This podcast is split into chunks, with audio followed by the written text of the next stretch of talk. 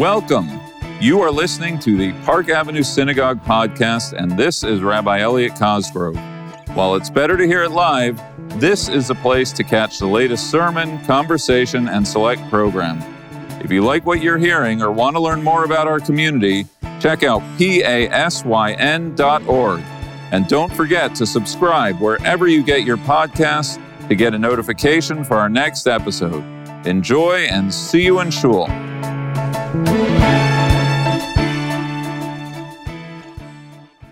Hello, Becky Diamond. It is so exciting to have you here on PAS Podcast. Our podcasts are an opportunity to learn about the people who make up the Park Avenue Synagogue family, sometimes beyond the membership of Park Avenue Synagogue, as well as to think about and learn about the things that animate our members and members' lives. And so this is really a delight because you have roots in the community. We love you and your family. Right back at you. And it is, you know, I'm looking, Becky, by way of introduction, at your bio on your website on beckydiamond.com, and your very bio is hard to put in a box. You have been an embedded journalist in war zones. You have been a professor of journalism training the next generation.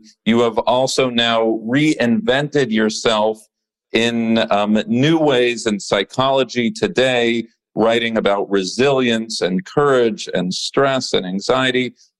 Is there a way you can sort of tie a thread from these variety of experiences so those who are meeting you for the first time, who don't know what I know, can try to make sense of this storied career? I think that I like to think we have a lot in common, actually, Rabbi, but maybe that's my fantasy. I think that I, and my guess is you too, I'm someone who's attracted to the human condition. I find the human condition compelling in all of its forms. And I think as a war reporter, you see certainly the worst of humanity. You see destruction and despair and suffering, but you also see the best of humanity. You see resilience, incredible acts of kindness and of courage. And I've always wanted to be a journalist, a storyteller, and war reporting is the most intense form of journalism, in my opinion. It's the most human, and it's where we as reporters are connected to so much emotion. And I think that's what I try to still do, whether I teach, whether I'm writing for Psychology Today. I'm trying to think about the universal themes and feelings that we all share, regardless of gender identity, of what God to whom we pray. And my guess is, as you know, you're a great writer, you must do that as well. Absolutely. I think those reflections on the human condition, the challenges that we face, and actually the manner by which we leverage the pain, the mistakes, into opportunities for growth, or perhaps not everything's an opportunity for growth, but we do need to build up the resilience to meet a new day. I agree. And I think one thing I continue to learn, but I learned early on in war reporting, is trauma teaches us so much more than moments we treasure. So, of course, the easy times they're great. It's lovely to coast through something and enjoy. But we don't learn that much when we're stretched beyond what we think our minds and bodies can handle. That's where the growth occurs. And I think you see that, certainly you see that in war zones, because war zones are really about civilians and what civilians endure and how they survive. You see that in soldiers. And we saw it even through COVID with people, which was not a war zone per se, but felt like one. Yeah, so I want to turn to what's going on right now, but I don't want to miss one aspect that you've written on and you and I have privately spoken about, that your own experience as a war zone reporter, and you wrote about this in your blog, really takes us back to I think it was, you talk about yourself as a jilted bride and a personal setback that actually with no money and credentials, you put yourself out there and you reinvented yourself at a moment that really set you back, and you reinvented yourself. Listen, it's I think it's a great story, especially because it's in my past. So now I can laugh about it. I was in my late 20s and I lived in a world of shoulds. Women should get married by the time they're 30. I should have 2 kids by the time I'm 32. I should be adding zeros to my bank account. I should be working in a 9-to-5 job. I shouldn't wear body armor. I shouldn't make my mother worry. And I found myself on a path that wasn't authentic to me.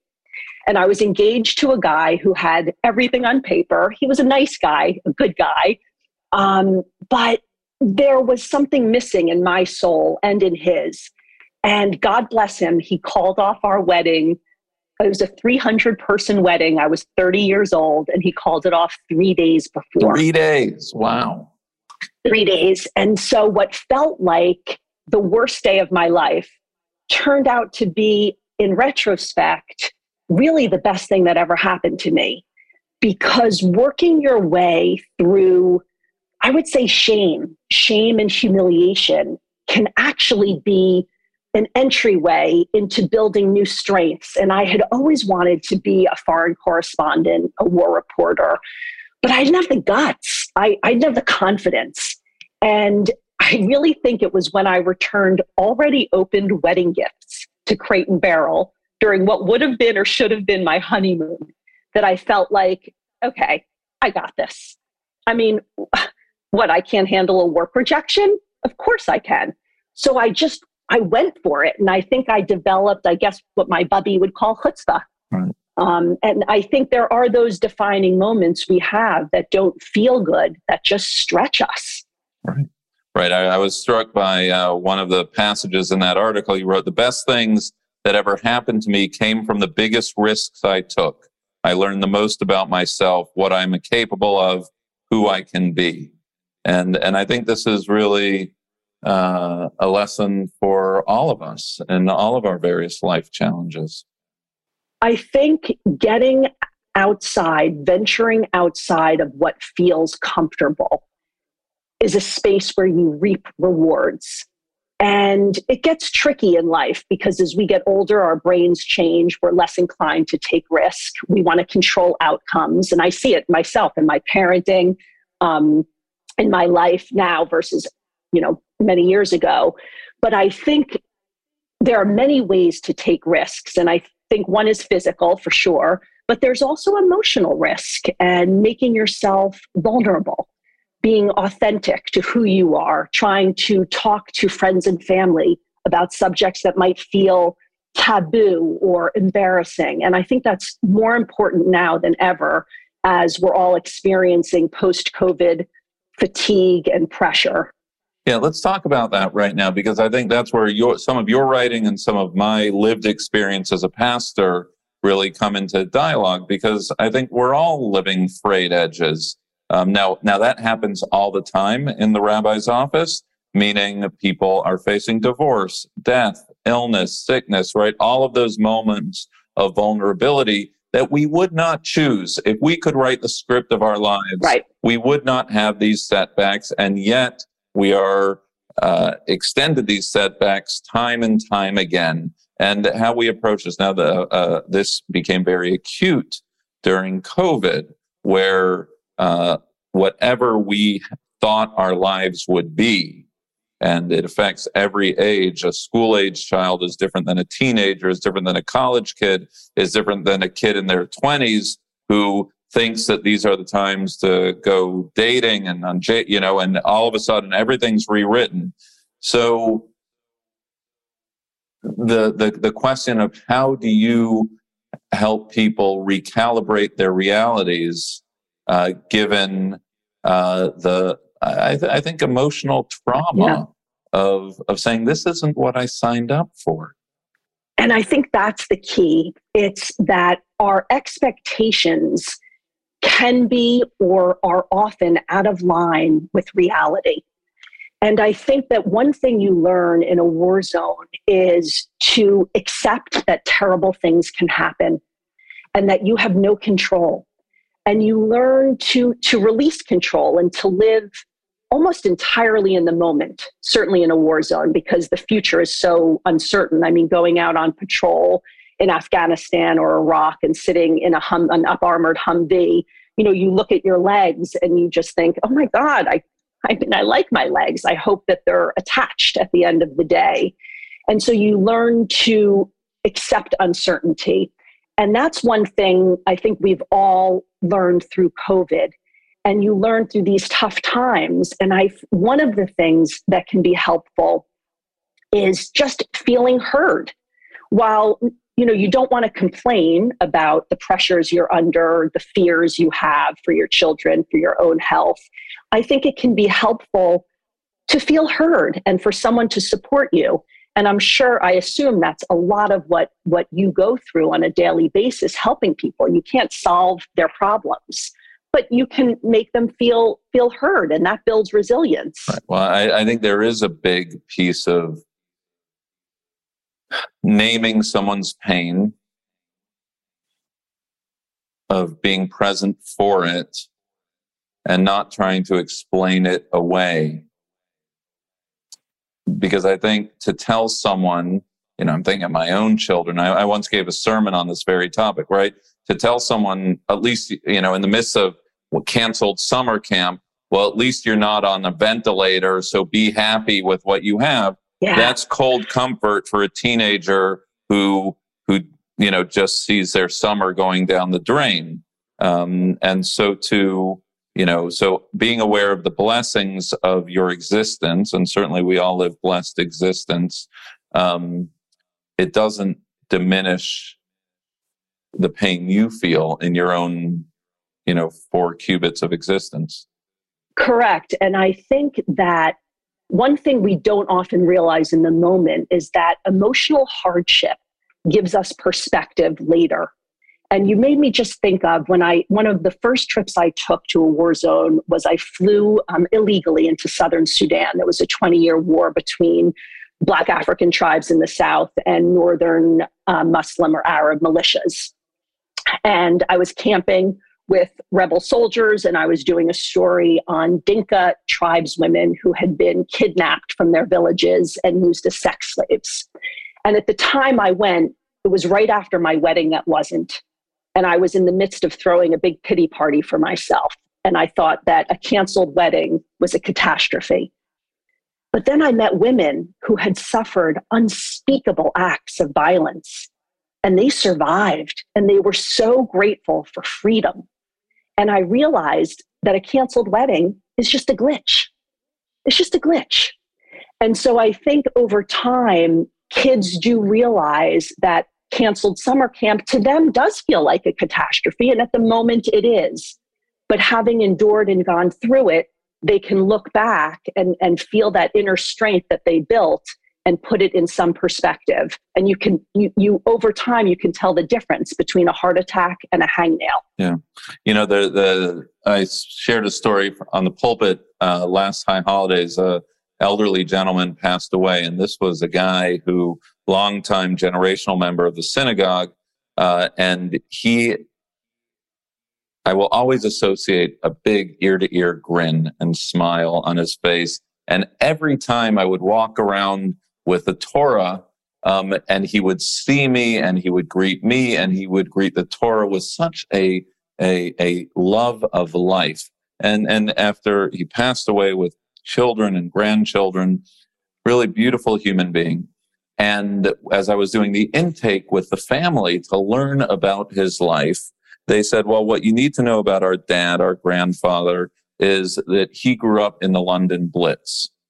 And he, I don't know my timetable here, but for the period of time of the London Blitz, every night he would go to sleep as a young child, and the family would place a number outside of their door, because in the morning, if they had all been killed, bombed, then they wanted the people to know how many bodies were going to be there. And this was his childhood. And here he is, you know, obviously decades later, having created a beautiful family, beautiful career, a love of life. And something about that story, because it happened during COVID, I said to myself, I was comforted by the story about what it teaches about the human soul, not in a way that I'm soft pedaling what children and all of us experienced during COVID. I personally don't think we've come to make sense of what we all went through during COVID. I agree. It's a ripple that I think will take a lifetime to figure out.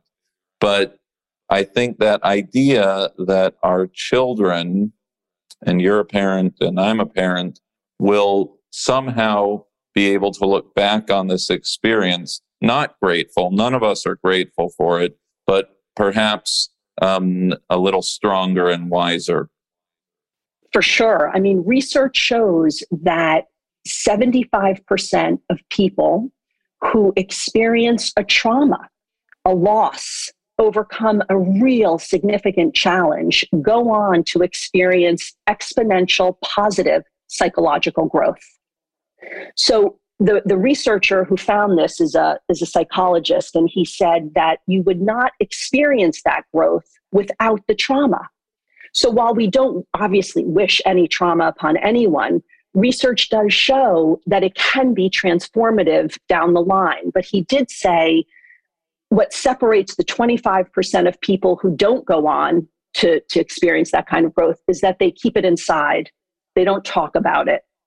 So the people that are able to discuss with family and friends or with their rabbi their fears, their any feelings of shame, of vulnerability, they go on to grow, to build that inner strength and resilience. And I do think we're seeing that and will see that out of COVID. But it's still a trauma, certainly for our children and for us too. And you've written about this, about the importance of sharing and communicating and not keeping things bottled up inside. Not too long ago, I was in my office and I was with a congregant who was sharing with me, but I had no idea what the meeting was about, but it came out that this person's marriage was falling apart. And I could tell in the conversation that the act of sharing what was going on in this person's life was both deeply momentous and difficult because they were verbalizing it to their rabbi, but ultimately, and it made something, an inner pain they were experiencing for months, if not years, a reality. And yes, when you say it out loud. Because I said it out loud, all the more so to my rabbi. And it's transformative. But I also felt that by the end of that conversation, that person had sort of crossed a moment of self-definition, because now it wasn't just something they were holding inside, but they had communicated out loud to someone. I think we see that. It's transformative to communicate because we're human. That's the human condition. We want to be connected. And in all of my years of war reporting, I can't think of a single time that someone didn't want to talk to me about an experience, a painful experience that they went through, because we're visiting people in this sacred space as journalists, and they're most vulnerable. Perhaps they've suffered some loss. And I always start by saying, are you comfortable? Is this something we can, would you like to discuss with me? And people always want to talk about it. And I think they feel better after. Right. I don't know if it gives them agency or there's just a deep connection of feeling heard, but you see that. What about with children, Becky? And you've written a lot about raising resilient children and the lessons learned. Obviously, communication is important. When you're little, the smallest thing can set one off, and the world is falling and crumbling. It doesn't take a pandemic to have life go off the rails because you don't have the perspective that comes with maturity. But do you have counsel of just how to think for parents of young children about the mental health stresses that everyone's noting right now? I do. I mean, first of all, I used to think nothing was more stressful than war reporting. And then I started to raise a child on the Upper East Side of Manhattan. And I was like, oh, that is stressful. So I think that we fall into, as moms, as parents, understandably, this sort of trap of chasing the illusion of control. And I've done it too. So one of the ways that I'm finding my way out of it is I encourage Marty, my son, Marty, to take risks. And I give him the chance to build agency. And I think that's something that can be really helpful to young kids is agency for themselves. What are their passions? How can they find them? How can they develop their own inner strength? And when they push out of their own comfort zones reasonably, I think we have success. And Marty and I used to do a courage challenge a week. We'd find something that made us nervous and we'd do it. We'd either do it together or he would do it or I would do it. And I'll tell you, I felt better because it had been a while since I took risk. I love that idea that every day we should do something that makes us feel a little uncomfortable. We should put ourselves out there because that's where growth really comes in. And I think feeling fear can be a sweet spot. I mean, you have to respect fear. And there are certain times, to your point, you have to know when to say no, when to push forward. But I think being unafraid to feel afraid is actually a sweet spot, and it's where we can grow. And you don't grow unless you're uncomfortable. Thank you.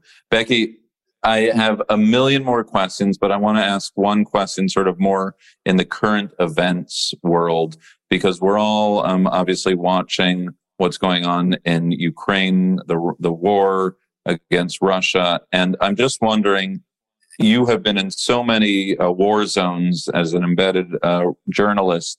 How do you look at this from the vantage point of your own professional experience?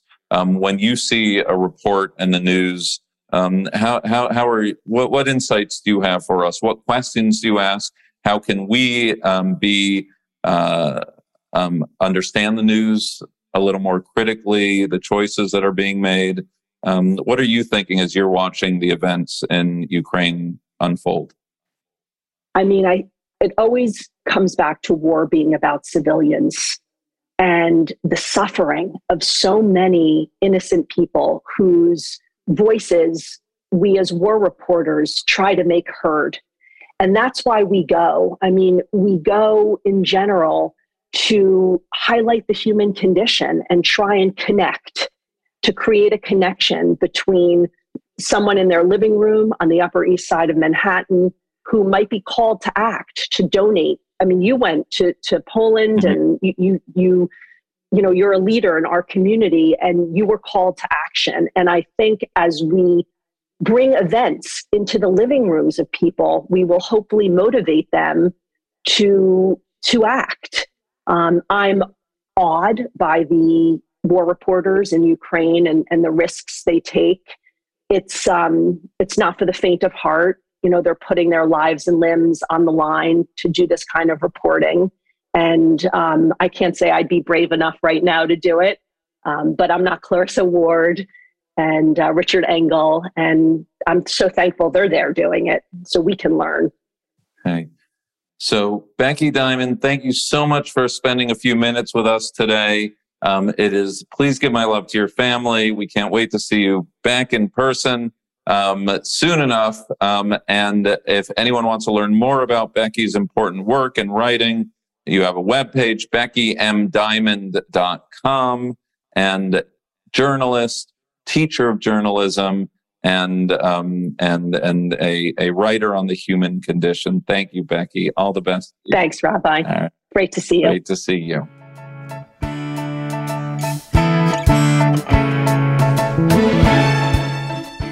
Thank you for listening to the Park Avenue Synagogue podcast. If you enjoyed this episode and want to learn more about our community, check out PASYN.org. See you in Shul.